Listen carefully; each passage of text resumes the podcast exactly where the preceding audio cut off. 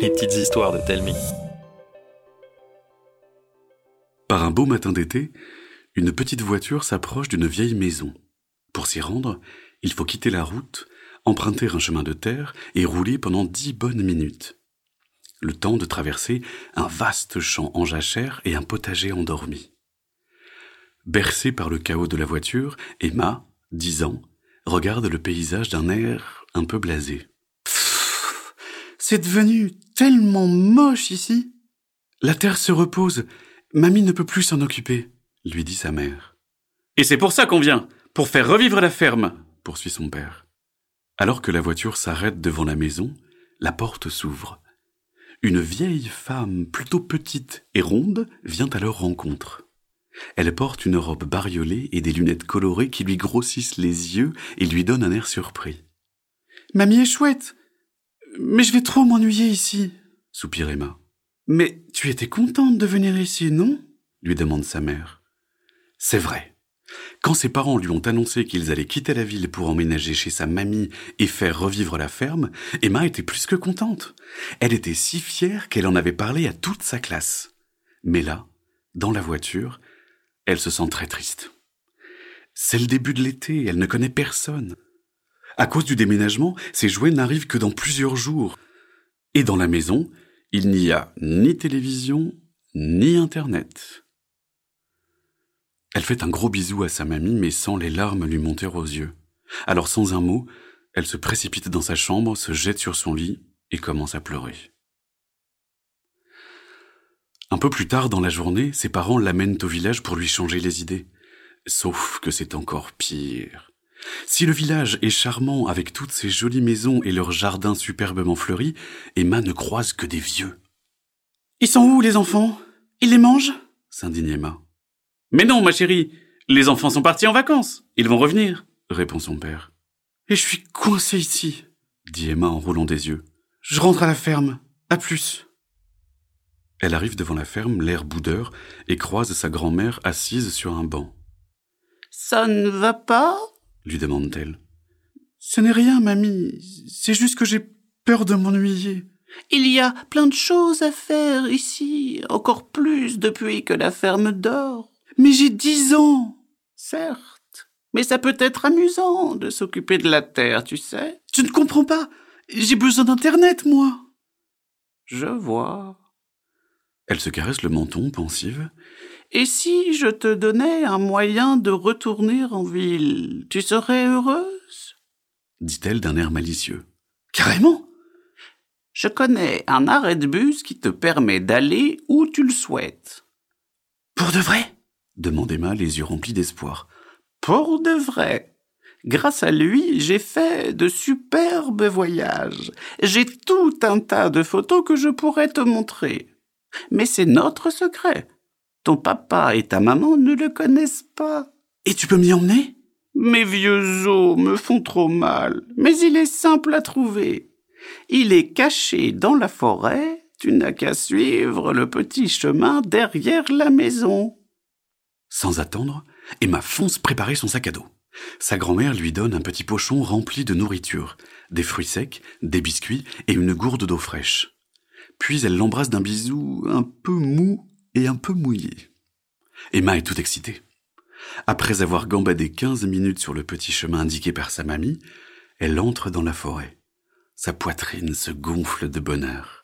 Le parfum des arbres, les rayons de soleil qui chatouillent sa peau et le gazouillis des oiseaux lui offrent une vraie sensation de liberté.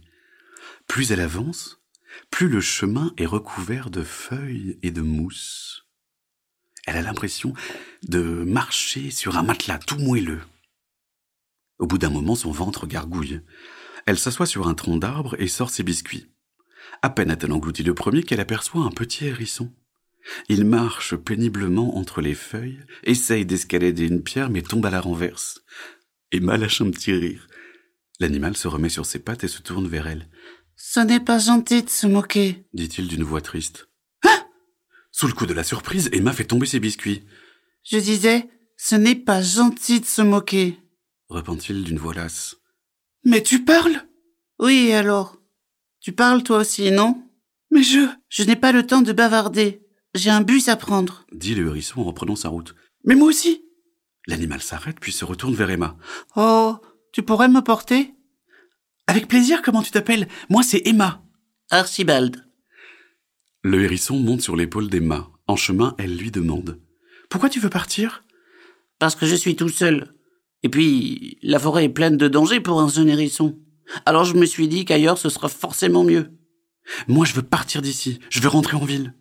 C'est quoi la ville? Alors Emma lui explique tout ce qu'elle aime. Les terrasses de café au soleil pour boire une limonade, les balades au parc, le magasin de BD, la télévision, Internet. Archibald l'écoute émerveillé.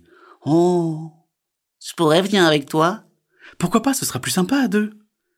Il ne tarde pas à arriver à destination. Planté au milieu de la forêt, comme sorti de nulle part, un arrêt de bus, avec un petit banc sous un abri et une grande affiche qui dit en lettres capitales Envie d'ailleurs, prenez le bus. Ils sont seuls et n'ont aucune idée des horaires de passage, alors ils décident de s'asseoir et d'attendre.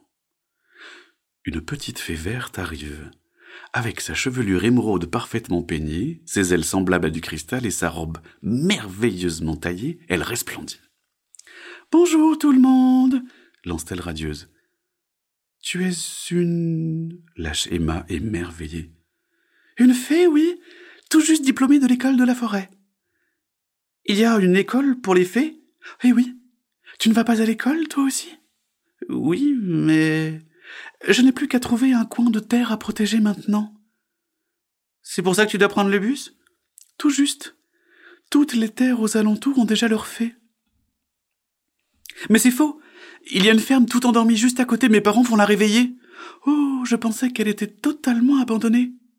Avec ton aide, ils pourront faire des merveilles. Tu pourrais me montrer? C'est que... Emma est bien embêtée. Avant qu'elle ne puisse finir sa phrase, elle est interrompue par une voix un peu criarde, mais joviale. Vive les vacances C'est un tout petit lutin, pas plus haut que deux pommes, et il est drôlement habillé. Il porte un chapeau de paille, un short et des tongs, il a même une bouée canard autour de la taille. Il traîne derrière lui une petite valise en bois. Emma le regarde médusée. Bah quoi? Tu n'as pas de vacances? S'occuper d'un village, ce n'est pas de tout repos, tu sais? D'un village? Dit Emma encore sous le choc de la rencontre. Bah oui Je suis le maire du village des latins de la forêt Tu le connais pas? Emma fait non de la tête. Le lutin lui propose de venir le visiter. La proposition enchante la jeune fille, mais elle se ravise. Ce n'est peut-être pas une bonne idée. Avec ma taille, je risque de tout casser, non? Notre sorcier te donnera une potion qui te fera rapetisser le temps de la visite. Emma est enchantée. Parfait Dis-moi où tu habites et je viendrai te chercher dès que je reviens. C'est que je m'en vais. À ton retour alors Sauf qu'Emma ne voulait pas revenir. Mais pourquoi déjà? Parce qu'il n'y a rien à faire ici? Alors qu'elle a trouvé un hérisson qui parle, une fée et un lutin qui lui propose de visiter son village. Oui, non. En fait, je ne pars plus. On ne va plus en ville alors? Réplique Archibald déçu. Tu vas voir, la maison de mamie est super, et puis mes jouets vont arriver. Ça a l'air bien aussi. Sans compter qu'il va falloir s'occuper de la ferme, relance la fée. Emma saute du banc. Venez, on rentre. À bientôt, monsieur le lutin. Bonnes vacances.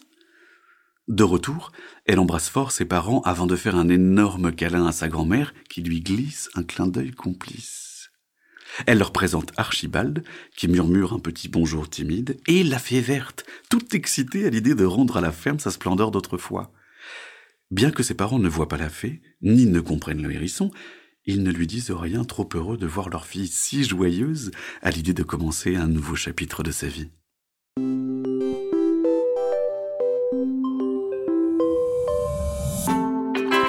C'était une petite histoire de Telmi. Écrite par Mathieu Jonel et racontée par Arnaud Guillot. N'hésitez pas à nous laisser un commentaire sur iTunes, ça nous fera vraiment plaisir. Chaque jeudi, nous vous racontons une nouvelle histoire. Alors pour ne pas la rater, abonnez-vous au podcast. Et pour les 6-10 ans, plus d'histoires à lire sur telming.com. T-A-L-E-M-I-N-G.com. À la semaine prochaine!